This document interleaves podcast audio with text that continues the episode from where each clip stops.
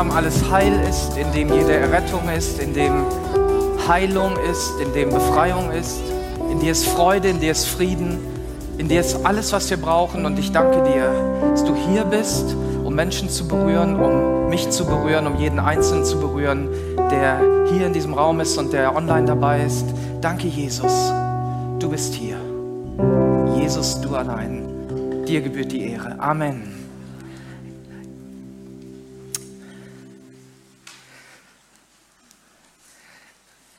Ja, ihr seht hinter mir, dass die Predigtunterlagen in verschiedenen Sprachen wieder zur Verfügung stehen. Also wer nicht so gut Deutsch versteht, hat die Möglichkeit auf Englisch und auf Portugiesisch und äh, natürlich auch auf Deutsch meine Predigtunterlagen einzusehen. Wir sind in einer Predigtserie, die den Namen Encounter trägt.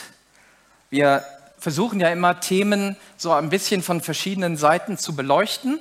Und Encounter heißt ja Begegnung. Also wenn Gott uns begegnet, darum geht es. Und ähm, ich möchte in ein Thema einsteigen, mal mit einer etwas lustigen Begebenheit. Ähm, wir blenden mal ein in unseren Kindergottesdienst. Ihr stellt euch vor, ne, die ganzen Kids sind da zusammen und derjenige, der sich vorbereitet hat auf das Thema, sagt, geht ja heute um das Thema Himmel.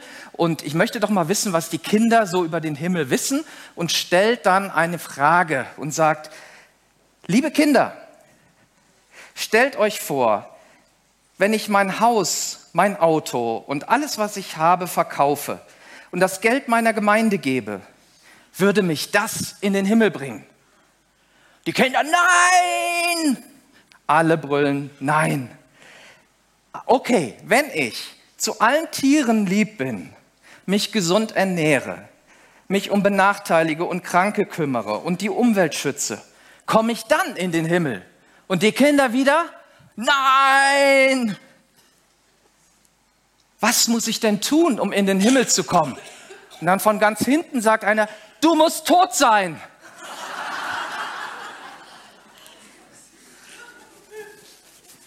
Ja, ich danke übrigens allen, die mit unseren Kindern arbeiten, die, die einfach sich so reinhängen, die, die so viel Gutes reingeben, dass sie auch ganz viel biblische Wahrheit in unsere Kinder legen. Und ihr werdet das merken, wenn ihr, jawohl,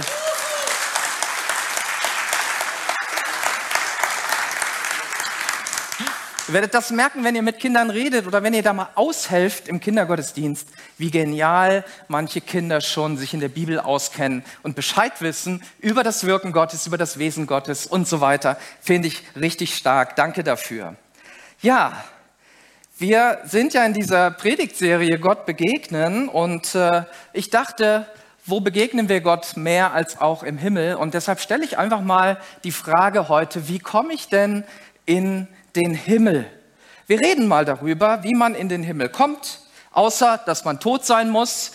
Ähm, wie ist es dort überhaupt? Will ich dort überhaupt in, will ich überhaupt in den Himmel? Vielleicht habe ich auch Angst vor dem Himmel, äh, aus welchen Gründen auch immer, oder ich finde ihn langweilig, äh, keine Ahnung. Und vielleicht kennst du das schon alles, was ich sage. Dann wird dir aber das vielleicht helfen, was ich heute so ein bisschen herausarbeite, mal mit den Menschen zu sprechen, die auch so glauben, die auch so unterwegs sind, um mit ihnen mal in ein gutes Gespräch zu kommen. Menschen aus deinem Umfeld, aus deiner Familie, an deiner Arbeitsstelle, wo auch immer. Und mit ihnen mal über Gott sprechen und über den Himmel sprechen. Denn die meisten Menschen glauben an irgendeine Art von Himmel. Also vielleicht glauben sie nicht an den Himmel, wie er in der Bibel steht, aber sie glauben an eine Art Paradies. In jeder Religion gibt es entweder ein Nirvana oder irgendeinen Ort, wo man hinkommt nach dem Tod. Und die meisten Menschen glauben auch, dass sie dorthin kommen. Es gibt ein Leben hier auf der Erde und dann irgendeine Form des Weiterlebens nach dem Tod, ein Ort, wo wir sein werden. Und in unseren ja, in unserer Gesellschaft gibt es eine recht verbreitete Annahme über den Himmel, beziehungsweise wie ich in den Himmel komme. Das ist in der ganzen westlichen Kultur so. Gute Menschen kommen in den Himmel. Und die zweite Annahme, die wir treffen, ist, ich bin ein guter Mensch. Und diese Formel ist ja ganz simpel und kann man sich auch gut merken. Und äh, also gute Menschen kommen in den Himmel. Ich lebe gut, damit ich dorthin komme. Und das klingt ja alles ganz easy. So, wenn ich jetzt mit einigen von euch sprechen würde, würdet ihr, sagen, na, na, na, na, nee, nee, nee, nee. Also damit stimme ich jetzt nicht so ganz überein. Da gibt es schon ein paar andere Dinge, ähm, um die es da geht. Aber die meisten Menschen glauben das. Und können sich denn die meisten Menschen irren? Wenn alle recht haben? Ja, wenn alle das glauben, wir haben so gewisse Vorstellungen. Und diese Annahme bietet ja auch Vorteile. Ich meine, lass uns doch mal reinschauen. Es leuchtet doch ein, dass gute Menschen in den Himmel kommen, denn das ist doch absolut fair. Gute Menschen sollten belohnt werden für ihr gutes Leben hier auf der Erde. Das ist doch klar. Und diese Vorstellung ist in jedem religiösen System irgendwie verankert. Ist egal was, tu Gutes, ja, hilf deinen Mitmenschen, spende, geh in den Gottesdienst, mach gute Dinge und dann hast du es geschafft. Und die Mehrheit kann doch nicht falsch liegen. Die zweite Sache, die äh, das äh, auch ja, ein Vorteil, den wir dort haben, ist, wir haben es ja auch selber in der Hand. Ja, wir können ja da aktiv dran mitgestalten. Und vielleicht sitzt du manchmal in deinen stillen Momenten auf einem Sofa und denkst so nach, bist ganz zufrieden mit dir und dem, was du tust. Und du weißt, dass du besser bist als und besser bist als und besser als. Auf jeden Fall. Also, du würdest es vielleicht nicht laut sagen, aber im Grunde bist du doch ein guter Mensch. Und die dritte Sache, es stützt natürlich die Vorstellung von einem guten Gott. Wenn da gute Menschen sind, ist es auch ein guter Gott und dann passt das alles und dann ist es der liebe Gott, über den wir reden, der alle Menschen liebt und alle Menschen irgendwie bei ihm sind. Und ja, ich meine, es hat auch noch so eine kleine Motivation dahinter. Äh, wenn ich ja in den Himmel will, dann muss ich mich auch ein bisschen anstrengen, um gut zu sein, um mich eben für das Gute einzusetzen, spenden, großzügig leben, vielleicht ehrenamtlich arbeiten, zur Kirche gehen und so weiter. Und am Ende gibt es dann die große Belohnung. Es gibt sozusagen den Payoff dafür, dass ich gut gelebt habe. Das Ganze hat ein kleines Problem und ähm, das hilft uns vielleicht mal ein bisschen zu verstehen, äh, dass mit dieser Annahme nicht alles ganz mit rechten Dingen zugeht. Denn wenn wir diese Formel einmal genauer anschauen, also gute Menschen kommen in den Himmel und ich bin gut, dann ähm, ist es sogar fast absurd, wenn wir darüber nachdenken. Denn ich gründe die Ewigkeit, also mein Leben nach diesem Leben, auf eine Annahme, die völlig unklar ist. Die ist komplett unklar. Noch, ist noch nicht einmal klar, woher sie eigentlich kommt, diese Annahme. Wer hat das eigentlich erfunden? Der erste Punkt, das erste Problem, es gibt überhaupt gar keinen klar definierten und unverhandelbaren Standard für Gutsein. Wenn gute Menschen in den Himmel kommen, dann sollte Gott uns doch eine Liste geben, wo drauf steht, erstens, zweitens, drittens, zehntens und dann wissen wir doch, was zu tun ist. Dann wissen auch alle Menschen auf der Welt, was gut sein bedeutet. Und zwar nicht nur für diese Generation, sondern die Generation der Vergangenheit, die Generation der Zukunft. Und da kommen wir schon in ein kleines Problem. Das Thema Gut verändert sich ja im Laufe der Zeit. Wenn wir mal so 500 Jahre zurückdrehen, dann gab es Dinge, die da ganz selbstverständlich waren, die heute bitterböse sind und die würden wir niemand mehr tun. Und umgedreht genauso. Dinge, die bitterböse waren, tun heute nahezu alle. Moral und Ethik verändert sich im Laufe der Zeit. Und äh, wie können wir also wissen, was gut ist? Ich möchte uns mal ein Beispiel geben ist Gleichberechtigung von Frauen und Männern was Gutes oder was Böses? Wer glaubt, dass das was Gutes ist, dann dürft ihr euch mal melden. Okay, also Gleichberechtigung ist nichts Böses. In unserer modernen Welt ist das so selbstverständlich, dass wir in den meisten Bereichen unseres Lebens, vielleicht nur nicht bei der Bezahlung, ähm, daran denken, äh, gar nicht mehr daran denken, Gleichberechtigung ist normal geworden. Aber wie war das vor 100 Jahren oder vor 500 Jahren. Alleine vor dem 20. Jahrhundert hätte es wohl nur ein Dutzend Männer gegeben, die in den Himmel gekommen sind, weil sie Gleichberechtigung gut gefunden haben. Es war völlig normal, dass die männliche Spezies die männliche Gattung etwas viel Besseres ist als die Frau. Und das ist ja nicht nur in der Vergangenheit so, das gibt ja auch noch Länder äh, auf dieser Erde, wo das auch so ist. Und jetzt fangen wir schon an zu definieren, was ist denn gut und was ist nicht gut. Gut sein ist faktisch ein sogenanntes Moving Target. Das heißt, das bewegt sich ständig vor dir her. So ein bewegliches Ziel, was du nicht greifen kannst. Es ist kulturell abhängig, es ist epochenabhängig, sogar persönlich. Ja, wenn du schon ein bisschen älter bist, so wie ich, dann gibt es sicherlich Dinge, die ich früher ganz schlimm gefunden habe, die ich heute tue. Ja, zum Beispiel war in der Christenheit es verpönt, einen Fernseher zu haben. Das war böse. Ja, und heute haben sie alle einen Fernseher, auch die damals das gepredigt haben. Ja, und dann verändert sich einfach dein Leben und umgedreht genauso. Woher wissen wir eigentlich, was gut ist? Es verändert sich permanent. Und da kannst du ja sagen, hey, du bist doch der Prediger, du kennst doch die Bibel, sag uns doch, was gut ist. Und ich kann dir eins sagen, wenn du in den Himmel willst, dann kann ich dir nicht empfehlen, die Bibel dazu zu lesen und den Standard der Bibel an dein Leben anzuwenden. Ich kann es dir nicht empfehlen. Dann wirst du es ganz sicher, 100 Prozent nicht in den Himmel schaffen. Dann sagst du, es gibt doch die zehn Gebote.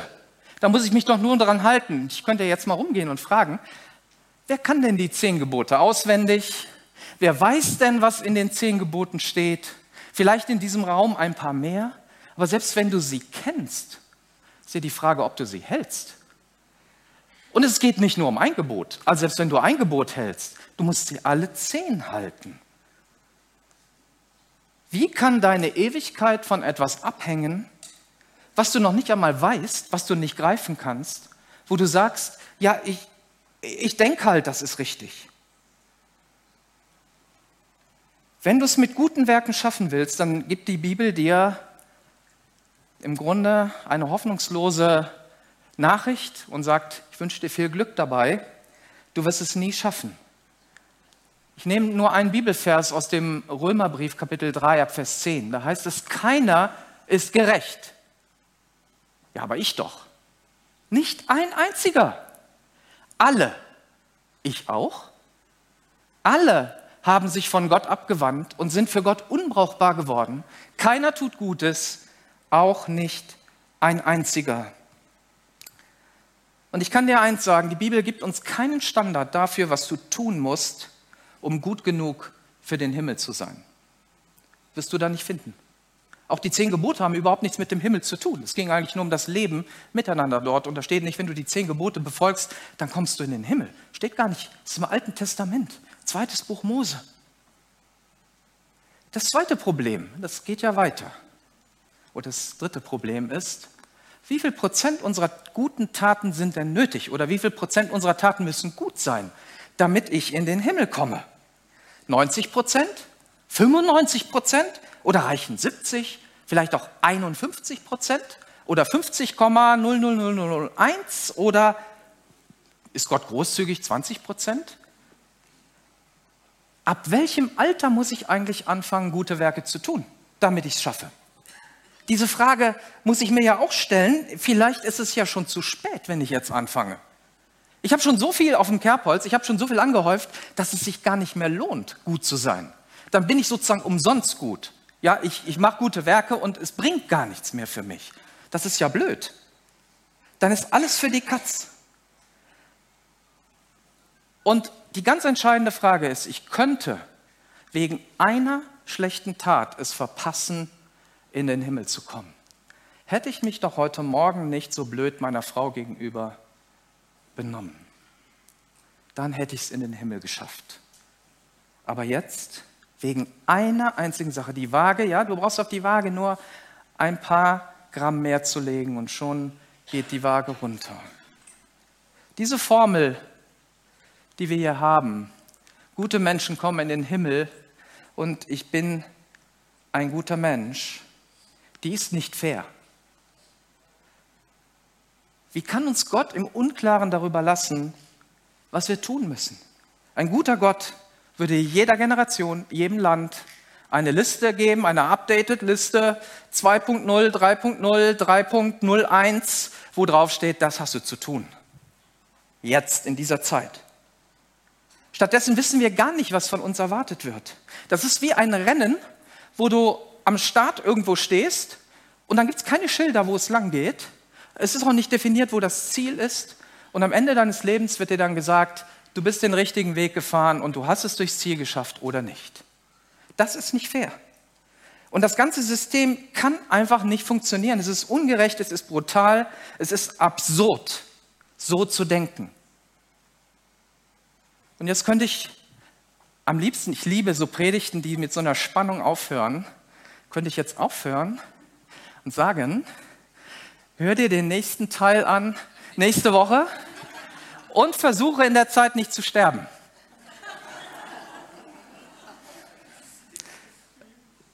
Und bevor ich das Dilemma auflöse, lege ich noch einen drauf. Die Lehre von Jesus macht das Ganze noch unerreichbarer. Da sind sozusagen, da ist ein Showstopper oder ein, ein Game Changer drin von dem, was Jesus gesagt hat. Das übertrifft uns alle. Du kannst nicht glauben, mit Gott im Reinen zu sein, ob es einmal zu weit, oder gut genug zu sein und dabei andere Menschen nicht gut behandeln. Das funktioniert nicht. Warum funktioniert das nicht? Jesus kommt mit der entscheidenden Frage, hast du jemals in deinem Leben jemanden schlecht behandelt? Hast du jemanden belogen? Hast du jemanden hintergangen? Hast du einen Vorteil gesucht? Oder hast du über jemanden schlecht geredet? Über deinen Vater, deine Mutter, deinen Bruder, deine Schwester, Politiker, deinen Lehrer, deinen Pastor, die Gemeinde, deinen Chef. Jesus macht deutlich und sagt, du kommst niemals in den Himmel, wenn du das tust, egal wie du dich sonst anstrengst. Wenn du einen Menschen schlecht behandelst, dann trennt dich das von Gott. Ja, wenn ich die Ingrid schlecht behandle, dann trennt mich das von Gott. Und die Bibel nennt das Sünde, Zielverfehlung. Ziel ist, sie gut zu behandeln. Zielverfehlung ist, sie schlecht zu behandeln. So einfach ist das. In 1. Johannes heißt es, im Kapitel 4, Vers 20, wenn jemand sagt, ich liebe Gott, aber seinen Bruder hasst, dann ist er ein Lügner. Denn wer die Menschen nicht liebt, die er sieht, wie kann er da Gott lieben, den er nie gesehen hat? Gott selbst hat uns geboten, nicht nur ihn, sondern auch unseren Nächsten zu lieben. Also es geht nicht nur darum, dem Nächsten nichts Schlechtes zu tun, sondern ihn zu lieben. Das ist das Gebot von Jesus. Das geht noch weit über das hinaus, was wir haben, gute Werke zu tun, gut zu sein. Es geht darum, jeden, jeden, jeden, jeden, der um dich herum ist, zu lieben. Ein Beispiel aus unserem Alltag. Wenn du Eltern oder Großeltern bist, dann wirst du das nachvollziehen. Wenn du meine Tochter beleidigst, wenn du sie schlecht behandelst, dann lad mich besser nicht zum Kaffee ein. Bitte mich auch nicht um einen Gefallen. Lieber Michael. Ja, wir machen das. Lieber Vater im Himmel. Und wir behandeln Menschen, die seine Kinder sind, schlecht. Du hast vorher etwas zu klären mit Ella, bevor du mich zum Kaffee einladen kannst. Und deswegen ist es auch Kultur in unserer Kirche hier, dass wir nicht schlecht übereinander reden. Ich möchte das mal bewusst sagen, weil es immer wieder Dinge gibt, die ich so aufschnappe und denke, wow, das auf diesem Gelände hier zu sagen, das finde ich stark. Das finde ich nicht stark, ja? Also ich finde es schlimm. Und wenn du dazu neigst, über andere Menschen schlecht zu reden, das ist eine Angewohnheit, das ist auch eine Sucht, die man manchmal hat dann komm damit zu Gott und fang an, für die Menschen zu beten, die dir auf die Nerven gehen, die dir auf den Zeiger gehen. Das ist viel besser. Ich kenne einige oder du wirst einfach, triff mal Menschen hier, die, die vorher so gelebt haben und die heute sagen, ich mache das heute anders. Ich rede nicht einfach schlecht. Ich habe immer gedacht, ich müsste das. Das gehört nicht zur Kultur unserer Kirche, sondern wir wollen Liebe leben. Wir wollen unseren Nächsten lieben. Es kann immer mal was passieren, aber dann kann ich mich ja entschuldigen. Das ist doch super. Dann kann ich, habe ich eine Aufgabe, was zu klären. Als Menschen kriegen wir das höchste Gebot nicht hin und deswegen brauchen wir den Erlöser. Wir brauchen Jesus. Wir brauchen seine Vergebung. Das, das ist ein Dilemma, dieses ganze Gutsein und so weiter. Jesus legt dem noch einen drauf und sagt, nee, nee, reicht nicht. Nicht nur gute Werke, du musst auch gut zu jedem Menschen sein. Liebe deinen Mitmenschen wie dich selbst. Punkt. Das ist das höchste Gebot. Und die Frage ist doch, wenn ich das jetzt so auflöse, gibt es da überhaupt Hoffnung? Ich meine, da sind wir doch alle unter dem Teppich. Wir sind da alle verloren. Und genau das ist es. Wenn wir glauben, dass wir nur genug Gutes tun müssen und gar nicht wissen, wie dieses System Gutsein wirklich funktioniert, dann haben wir keine Hoffnung. Dann gibt es keine Hoffnung für das Ende deines Lebens. Und gemäß der Bibel und der Lehre von Jesus kommen überhaupt gar keine guten Menschen in den Himmel. Böse Menschen kommen in den Himmel. Wisst ihr das? Jesus sagte zu dem, der neben ihm am Kreuz war, der ihn um Vergebung gebeten hat, heute wirst du mit mir im Himmel, im Paradies sein. Und deswegen ist Gott erschienen, nicht mit einer Liste, wo drauf steht, also lieber Michael, liebe Claudia, liebe Esther, lieber Benny, das sind eure Dinge, die ihr tun müsst, sondern Gott kam mit einem Opfer. Er liebte die Welt so sehr, dass er seinen eigenen Sohn gegeben hat. In Johannes 3, Vers 16, ein in christlichen Kreisen zumindest sehr bekannter Vers ist, Gott hat die ganze Welt so in seiner Liebe umfasst, dass er seinen Sohn, der sein Ein und alles war, hingab, geopfert hat, ans Kreuz genagelt hat. Dadurch ist es jetzt so, keiner, der sein Vertrauen auf ihn setzt, geht verloren. Wer aber ihm vertraut, der hat damit das Leben voller Ewigkeit. Und hier keimt Hoffnung auf. Hier geht es auf einmal um eine Ewigkeit, die einen Namen hat. Und dieser Name ist Jesus Christus. Gott selbst hat uns den Weg gezeigt in den Himmel. Jesus sagt in Johannes 14, Vers 6, ich bin der Weg, ich bin die Wahrheit und ich bin das Leben. Zum Vater kommt man nur durch mich. Du wirst nicht gerettet durch gute Werke, sondern wenn du dein ganzes Vertrauen, so wie es da heißt, wer ihm vertraut, den er ans Kreuz genagelt hat, der wird das ewige Leben haben. Der wird Leben in Ewigkeit haben. Dein ganzes Vertrauen in Jesus setzen, dein Leben mit ihm leben, in seine Familie gehen und in seiner Familie leben, ihn zum Zentrum deines Lebens machen. Dann weißt du den Weg zum Himmel. Und dann hast du Frieden mit Gott, sagt die Bibel. Dann legst du dich in dein Bett und du weißt nicht, ob du am nächsten Tag nochmal aufwachst. Aber du weißt eins, mit mir und mit Gott ist es in Ordnung, auch wenn ich mich heute mit meiner Frau gestritten habe, auch wenn ich heute ins Klo gegriffen habe, auch wenn ich Dinge falsch gemacht habe, wenn ich gegen dieses und jenes und solches Gebot verstoßen habe. Gott hat mir vergeben durch Jesus. Seine Gnade ist es, nicht meine Leistung. Der Weg zu Gott hat immer einen Namen. Es ist Jesus Christus. Und er liebt dich, wie du bist auch in deinem ganzen Versagen. Und er vergibt dein Unvermögen. Und er möchte dir neues Leben geben. Und das neue Leben beginnt hier. Aber es wird im Himmel fortgesetzt. Deine Eintrittskarte in den Himmel heißt nicht gute Werke, sondern Jesus. Und er macht dich zum Teil seiner Familie. Jesus ist in den Himmel umgezogen. Und jetzt blenden wir mal in den Himmel und schauen mal, ob es sich überhaupt lohnt, in diesen Himmel zu gehen.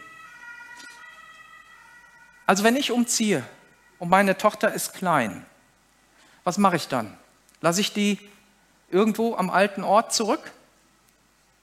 Ich würde sagen, die nehmen wir mit, ne? Das ist doch super. Vielleicht muss ich was vorbereiten, äh, ich muss erst die Wohnung fertig machen, aber dann kommt der Zeitpunkt, da nehme ich sie doch mit. Und genauso will Gott das mit uns machen. Gott lässt uns nicht hier. Er will dich mitnehmen. Er will dich mitnehmen dorthin, wo er ist. Das ist sein Herz. Er ist in den Himmel umgezogen und er plant auch einen Umzug für dich, für alle diejenigen, die zu ihm gehören. In Johannes 14, ne, da wir gehen viel in den Johannesbrief, wo Jesus von sich spricht und sagt, schau, so bin ich. Und hier sagt er, das mache ich. Es gibt viele Wohnungen im Haus meines Vaters und ich gehe voraus, um euch einen Platz vorzubereiten. Wenn es nicht so wäre, hätte ich dann zu euch gesagt, wenn dann, hätte ich es dann so zu euch gesagt, und wenn dann alles bereitet ist, werde ich kommen und euch holen, damit ihr bei mir seid, damit ihr für immer dort seid, wo ich bin. Jesus bereitet einen Ort vor, an dem auch das höchste Gebot gelingt, an dem das, was er sich vorstellt und was er in dieser Welt modelliert hat, nämlich auch seine Feinde zu lieben, seinen Nächsten zu lieben, wo das gelingt. Ein Ort, an dem uneingeschränkte Liebe und unbeschwertes Miteinander sein wird, wo Frieden ist, wo kein Krieg mehr ist. Stell dir vor, du freust dich dort den ganzen Tag und, und am nächsten Tag schon wieder und am nächsten auch wieder. Du bist immer voller Freude. Du lachst und bist happy, du bist gesund, du hast nie Schmerzen. Es gibt überhaupt gar keinen Arzt mehr. Und es gibt auch keine Beerdigungsinstitute mehr, weil niemand mehr sterben wird. Wie großartig. Und es ist auch nicht langweilig. Jeden Tag hat Gott eine neue Überraschung für dich bereit. Und wenn du die Bibel liest, dann weißt du, dass er dich belohnen will und dass er Sehnsucht hat, dich in den Himmel zu holen. Ein Blick in den Himmel können wir werfen. Entweder glaubst du das da, was da ist, diese, diese gähnende Langeweile. Ach, diese Englein, die da irgendwo auf Wolke 7 schweben und die Harfe zupfen und ein bisschen schlummern und ich meine, da will ich auch nicht hin. Ganz ehrlich. Also, das ist auch nicht in der Bibel. Ja, das kommt irgendwo her, ich weiß nicht woher, aber das kommt nicht aus der Bibel. Sollen wir mal in die Bibel schauen und mal gucken, wie die Bibel den Himmel beschreibt? Denn ich sah einen neuen Himmel, Offenbarung 21. Und ich hörte eine laute Stimme vom Thron her rufen, siehe, die Wohnung Gottes ist nun bei den Menschen. Er wird bei ihnen wohnen und sie werden sein Volk sein und Gott selbst wird mit ihnen sein. Er wird alle ihre Tränen abwischen und es wird keinen Tod, keine Trauer und kein Weinen und keinen Schmerz mehr geben. Denn die erste Welt mit ihrem ganzen Unheil ist für immer vergangen. Und der, der auf dem Thron saß, sagte, ich mache alles neu. Und dann sagte er zu mir, schreibe es auf, denn was ich dir sage, ist zuverlässig und wahr.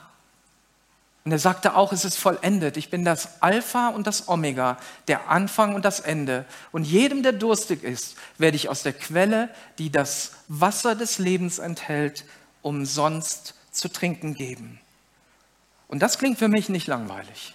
Also das klingt schon mal gar nicht langweilig. Das finde ich gut. Also da freue ich mich drauf. Für den Apostel Paulus war der Himmel auch ein Ort der großen Freude und vor allem der Hoffnung. Wenn Paulus von Hoffnung spricht, dann spricht er immer von dieser zukünftigen Hoffnung, die wir haben, auf einen Himmel, auf einen Ort, wo wir Gott begegnen. Er sagt zum Beispiel im Philipperbrief, Kapitel 3, Vers 20, aber unsere Heimat ist der Himmel. Also richte dich nicht hier auf ewig ein. Du wirst hier einmal sterben. Ja? Also bisher sind 100 Prozent aller Menschen gestorben. Und wer glaubt, das anders machen zu können, kann es ausprobieren, aber ähm, wahrscheinlich gelingt es dir nicht. Jeder wird sterben, aber wo sind wir dann? Und er sagt, unsere Heimat ist der Himmel, ne? da wo Jesus uns hinziehen will, wo Jesus Christus der Herr lebt. Und wir warten sehnsüchtig auf ihn, auf die Rückkehr unseres Erlösers. Er wird unseren unvollkommenen Körper umwandeln und wird ihn seinem Körper gleich machen, der Gottes Herrlichkeit widerspiegelt. Paulus sehnt sich nach dem Himmel. Philippa 1, Vers 21. Denn der Inhalt meines Lebens ist Christus und deshalb ist Sterben für mich ein Gewinn. Andererseits kann ich, solange ich hier bin auf der Erde, eine Arbeit tun, die Früchte trägt. Daher weiß ich nicht, was ich vorziehen soll. Ich bin hin und her gerissen. Am liebsten würde ich das irdische Leben hinter mir lassen und bei Jesus sein. Das wäre bei weitem das Beste. Frank und Ingrid, eure Mutter und eure Schwiegermutter ist jetzt an einem Ort, wo es viel besser ist. Sie hat Frucht gebracht auf dieser Erde, aber jetzt ist sie da, wo sie hin sollte. Und vor kurzem ist ja auch unser bisheriger Gemeindeleiter Manfred Lieske verstorben und wenn du dich mit ihm unterhalten hast, dann weißt du, dass Manfred eine Hoffnung und eine Sehnsucht auf den Himmel hatte. Und wenn du dich mit mir unterhältst, dann werde ich richtig euphorisch, wenn ich mit dir über den Himmel rede. Und ich, werde, ich beschreibe dir genau, wie es da sein wird, wie schön das sein wird und sag dir dann, aber es ist noch viel schöner, weil ich kann es ja nicht beschreiben. Es wird noch besser, es wird noch unvorstellbarer sein, als ich das jemals beschreiben kann. Das hat Gott für die bereitet, die ihn lieben. Stell dir das mal vor. Das Worship-Team, ihr könnt gerne kommen. Bei Gott, dem Vater im Himmel zu sein, ist das Beste, was uns passieren kann. Es ist kein Verlust, sagt Paulus, wenn ich von dieser Erde gehe. Es ist kein Verlust, es ist für uns ein Verlust, wenn wir einen lieben Menschen verlieren. Wir wollen niemanden verlieren. Aber für denjenigen, der bei Gott ist, ist es kein Verlust, sondern ein Riesengewinn. Ja, Sterben ist für mich ein Gewinn, sagt Paulus. Alles, was wir hier sehen, ist nur ein Schatten von dem, was zukünftig ist. Also wir haben gerade Urlaub gemacht und haben so wunderbare Dinge gesehen. Und wenn ich nur den Schatten von diesen Bergen und von diesen Seen gesehen hätte, von diesem klaren Wasser, von den Inseln, die da drin sind, und, und hätte nur einen Schatten gesehen, hätte ich keine, aber auch gar keine Vorstellung davon, wie es wirklich aussieht. Und alles, was du hier siehst, die ganze Schönheit der Natur, die Gott gemacht hat, die Vielfalt der Blumen, der, wie viele Käfer mich angeflogen hatten und ich gesagt habe, die habe ich noch nie gesehen, so komische Viecher. All das hat Gott geschaffen, ist nur ein Schatten von dem, was sich erwartet. Das sind richtig dicke Spinnen, ne? Nein. Ich glaube, ihr versteht, worauf ich hinaus möchte. Das, was du hier siehst, wenn du hier Freude hast, wenn du hier Spaß hast, wenn es hier spannend ist, ist das nur ein Schatten von dem, was im Himmel sein wird. Im Himmel ist es nicht langweilig, es wird spannend sein. Wir werden jeden Tag wahrscheinlich etwas Neues lernen, eine Ewigkeit lang. Wir werden jeden Tag lang eine neue Erfindung machen. Immer wieder neue Dinge werden sein. Es wird so spannend sein. Deine Arbeit wird dich nie mehr langweilen. Du wirst es nicht erwarten können, den nächsten Tag zu machen und wieder was Neues zu tun.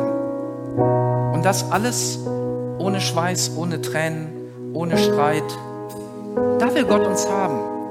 Und deshalb sagt das Wort Gottes auch in 1. Korinther 2, Vers 9, was kein Auge je gesehen, was kein Ohr je gehört und kein Mensch sich jemals vorstellen konnte, das hat Gott für die bereit oder hält Gott für die bereit, die ihn lieben.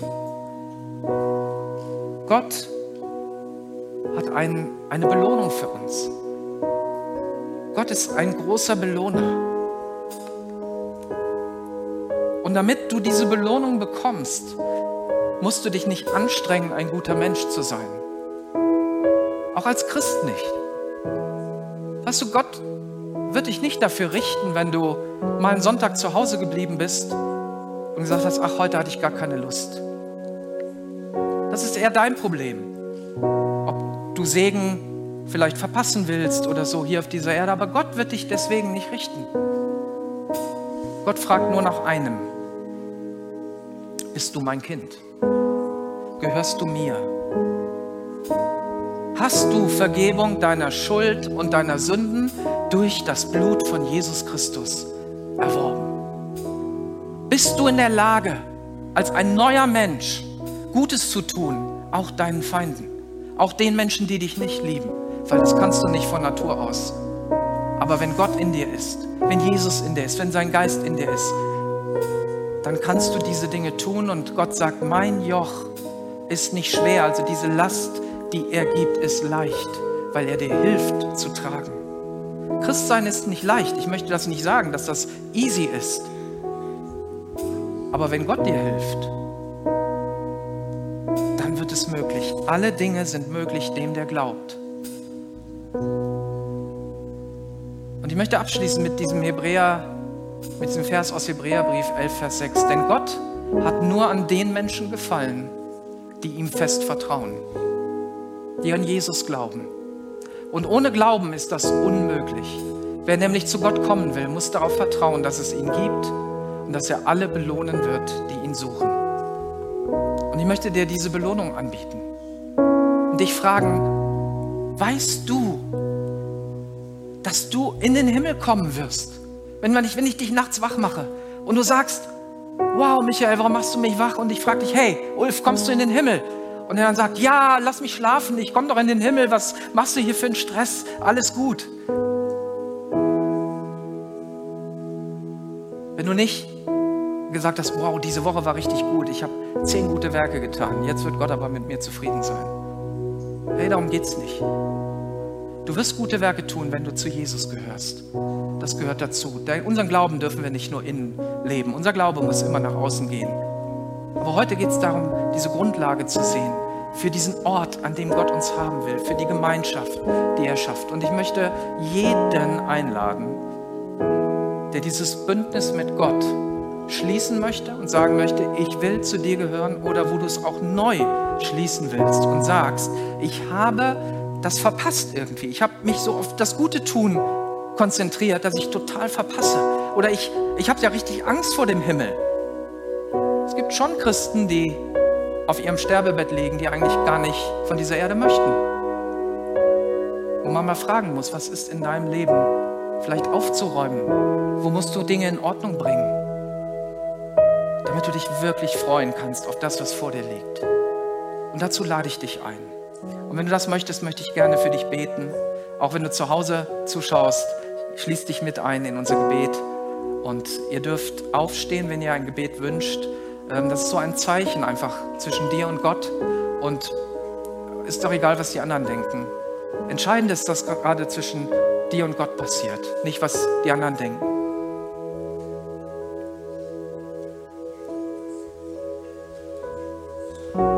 Jesus, du siehst, wer hier in diesem Raum aufsteht, wer zu Hause irgendwo aufsteht oder wer auch nachher diese Predigt schaut und einfach aufsteht und sagt, hier bin ich.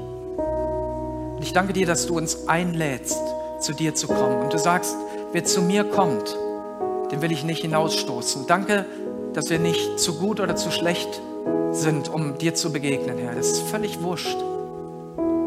Das Einzige, was zählt, bist du. Du bist der Weg. Du bist der Weg zu Gott. Und ich bitte dich für jeden Einzelnen, der heute zum ersten Mal hier steht und sagt, hier bin ich Gott. Ich möchte dir begegnen. Wenn es dich gibt, Gott, dann zeig dich mir. Wenn es dich gibt, Gott, dann will ich auch diese Gewissheit haben. Dann will ich auch wissen, dass ich ein Kind Gottes bin und dass ich in Ewigkeit bei dir sein werde. Herr, und für alle die, die ganz neu diesen Bund mit dir schließen und sagen, Gott, hier bin ich ganz neu. Ich will mich nicht auf meine Werke verlassen. Ich will mich auf dich auf die, auf, und auf den Himmel freuen und darauf freuen, was ich hier auf dieser Erde noch tun kann. Die Frucht, die noch entsteht und die einmal im Himmel reich belohnt wird. Danke dafür. Danke, Jesus.